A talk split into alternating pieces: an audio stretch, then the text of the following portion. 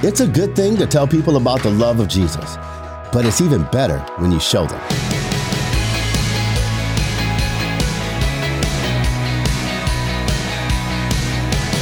What's up? I'm George Moss, and you're listening to Unlocked, your daily key to unlocking God's Word in your life. The best lessons I've ever learned in life didn't come through reading a book or studying for a test. The ones that I truly remember have always come through real life experience, and that's especially true when it comes to understanding God's love.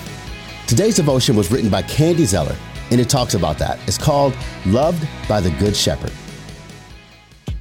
Who helped you understand the love of Jesus? For me, it was a woman I call Amelia, a youth group leader I had at church.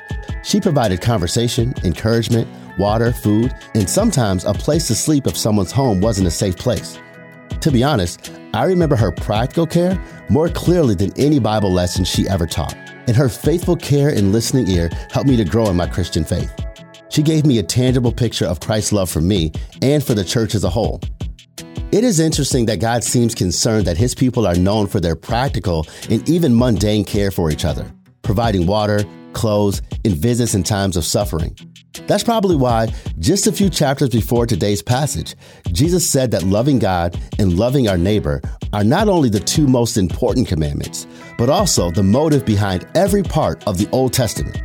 And Jesus fulfills the entire Old Testament. He embodies God's love as the good shepherd who cares for us, who are his sheep.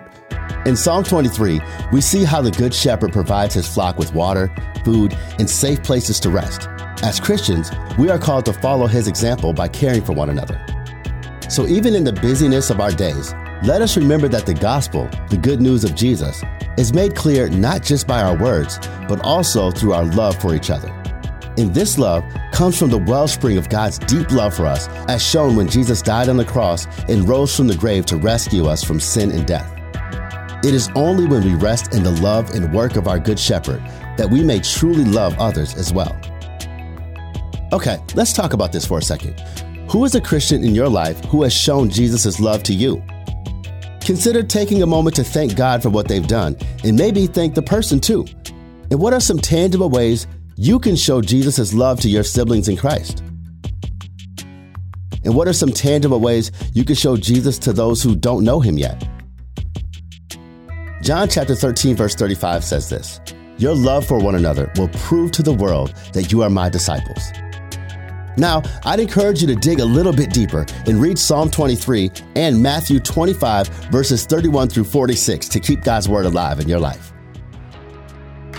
Unlocked is a service of Keys for Kids Ministries. Hey, if you love Unlocked and you want to show it, why not pick up some merch? You can get t shirts, water bottles, or beanies, and it's an easy way to share Unlocked with a friend. Just tap the store icon at the bottom of the Unlocked app. Now, it's always said that the best things in life don't come easy. And the best thing you can ever do is follow Jesus. And that's not easy either. And we'll unpack that idea in tomorrow's devotion. But until then, I'm George Moss, encouraging you to live life unlocked, opening the door to God in your life.